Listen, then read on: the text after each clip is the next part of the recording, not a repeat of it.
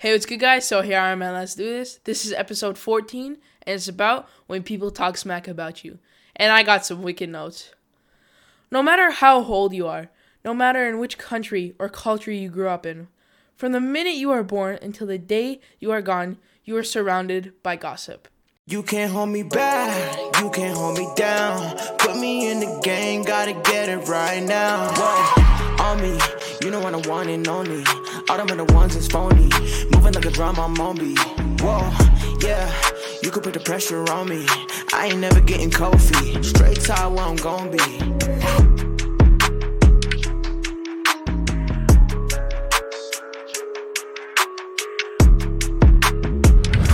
I feel that gossip is simply a part of human nature, that we humans pay very little attention to the way we use it and to the impact that it creates.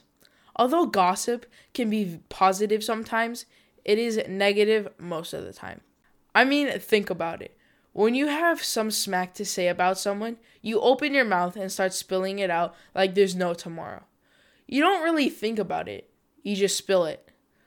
And this is the mistake we are all making when it comes to talking smack about others. We don't think, we just talk.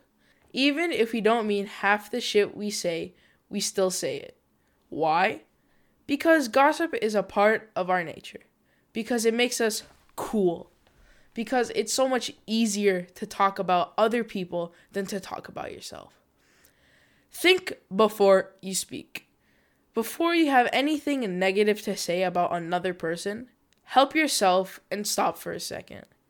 The first thing I want you to think about is, is it worth your energy? Is it worth your time? I'm sure you have better things to do other than literally wasting your time.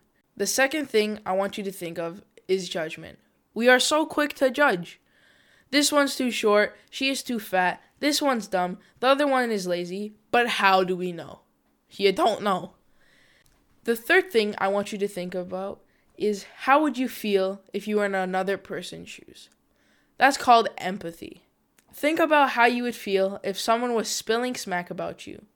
You'd feel like shit. So, you want to tell me that you actually feel good by making someone else feel like crap? Why? Because it makes you feel better about yourself? I mean, that's usually the case. You put someone down and you feel powerful. But the fact is, you will feel powerful only for a very short period of time. And then you'll feel even worse. You don't put others down to make yourself better. You just don't. You and I both know how much it hurts when people talk smack about us.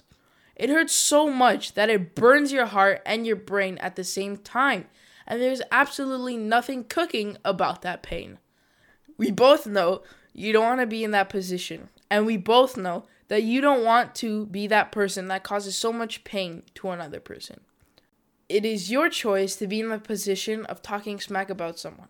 And it is your choice how you allow it to affect you when other people talk smack about you. Now listen, we all do it. And all I've shared with you today are just a few thoughts we should have thought before we rushed to spill the smack. And here's my choice of how to allow smack affect me. I always remember, winners focus on themselves. Losers focus on winners.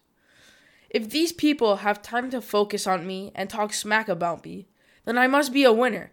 And they, well, they're just doing the marketing for me. And I need you to remember this well. Winners focus on themselves. Losers focus on winners.